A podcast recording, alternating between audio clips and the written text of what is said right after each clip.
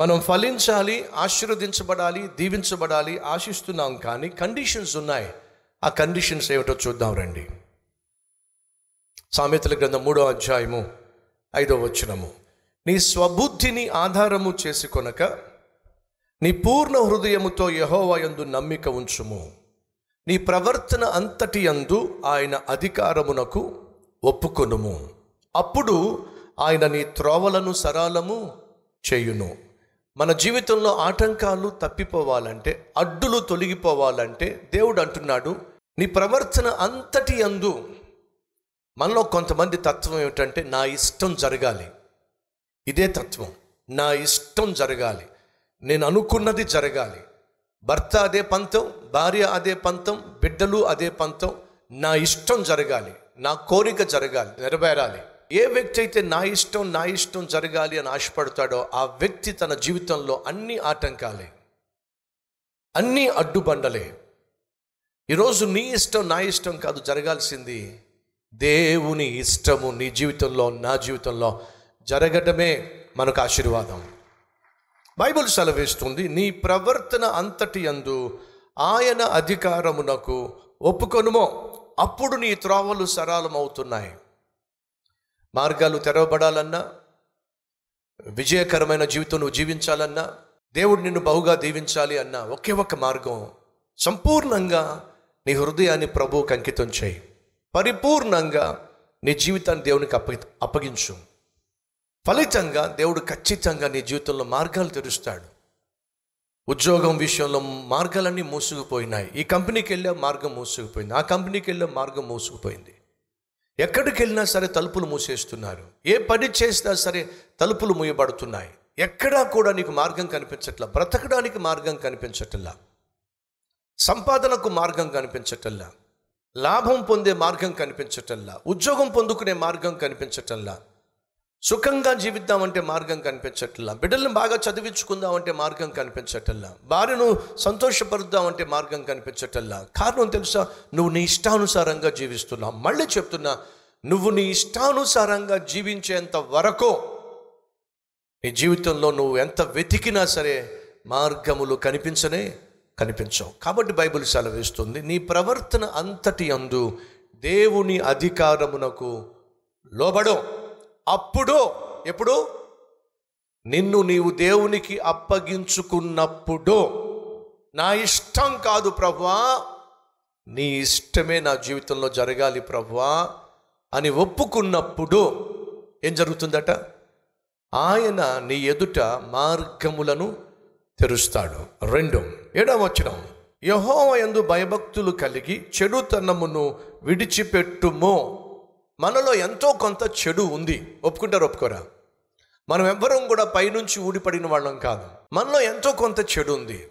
ఆ చెడు ఏమిటో చేసే చెడు పని ఏమిటో కలిగి ఉన్న చెడు ఆలోచనలు ఏమిటో చూసే చెడు చూపులు ఏమిటో మాట్లాడే చెడు మాటలు ఏమిటో నీకు తెలీదా? నీకు బాగా తెలుసు. ఈరోజు ప్రతి ఒక్కరికి కావాల్సింది ఏమిటంటే ఆరోగ్యం. ఎందుకంటే ఆరోగ్యమే మహా భాగ్యం. చిన్న పిల్లలు మొదలుకొని వృద్ధాప్యానికి వచ్చిన వాళ్ళు సఫర్ అవుతున్నారండి అనారోగ్యంతో సఫర్ అవుతున్నారు వయస్సు మీద పడినప్పుడు సహజంగా అనారోగ్యాలు వస్తాయి. దేవుడు పరీక్షిస్తున్న సమయంలో కొన్ని సందర్భాల్లో అనారోగ్యాన్ని అనుమతిస్తాడు. యోబుకు అలాగే అనుమతించాడు. తన మహిమార్థమై లాజరు జీవితంలో మరణాన్ని కూడా అనుమతించాడు. కానీ అందరి విషయంలో అది కాదు. బైబిల్ సెలవిస్తుంది నీ చెడుతనమును విడిచిపెట్టుము. అప్పుడు నీ దేహమునకు ఆరోగ్యము నీ ఎముకలకు బలము అనుగ్రహించబడిన. చదువుతున్నారా? రండి. యహోవయందు భయభక్తులు కలిగి చెడుతనమును విడిచిపెట్టుము. అప్పుడు నీ దేహమునకు ఆరోగ్యం నీ ఎముకలకు సత్తువయు కలుగును. ఆరోగ్యంగా ఉండాలని ఆశపడుతున్నారా సహోదరి సహోదరులు? జిమ్కి వెళ్ళండి ఎక్కడికి వెళ్ళాలి జిమ్కి వెళ్ళండి బాగా ఎక్సర్సైజులు చేయండి. ఆరోగ్యంగా ఉంటారు. అనుకుంటున్నారా? జిమ్కి వెళుతూ చక్కగా ఎక్సర్సైజ్ చేసేటటువంటి వారు హార్ట్ అటాక్ వచ్చి మరణిస్తున్న సందర్భాలు మన కళ్ళ ఎదుట చూస్తున్నాం. ఆరోగ్య విషయంలో బహు జాగ్రత్తలు తీసుకున్నప్పటికీ కూడా ప్రాణం పోతున్న వారిని కళ్ళారా చూస్తున్నాం. నీ ఆరోగ్యము నీ ఆయుష్ నా ప్రభు అయిన యేసుక్రీస్తు చేతిలో ఉంది. నువ్వు ఆరోగ్యంగా ఉండాలి అంటే నీ జాగ్రత్తలు నువ్వు తీసుకోవాలి. నానా గడ్డి తినేస్తే కుదరదు. ఎప్పుడు చూసినా పడుకుంటే కుదరదు. బాడీకి కొంచెం ఎక్సర్సైజ్ కావాలి. కాస్త నడవాలి పరుగులు తీయాలి తగు మాత్రమే తినాలి. ఇవన్నీ జాగ్రత్తలు తీసుకోవాలి. కానీ వీటన్నిటికంటే మించి బైబిల్ సెలవిస్తుంది చెడుతనాన్ని విడిచిపెట్టు. అది ఆరోగ్య సూత్రం. మనం ఆరోగ్యంగా ఉండాలి అని అంటే బైబిల్ సెలవిస్తుంది నువ్వు చేస్తున్న తప్పుడు పనులు చేయటం మానేసే. అప్పుడు నీ దేహమునకు ఆరోగ్యము నీ ఎముకలకు సత్తువ. మూసుకుపోయిన మార్గాలు తెరవబడాలి అంటే సంపూర్ణంగా నీ జీవితాన్ని దేవునికి అంకితం చేయి. మంచి ఆరోగ్యం పొందుకోవాలంటే నువ్వు చేస్తున్న చెడు పనులు మానేసేయి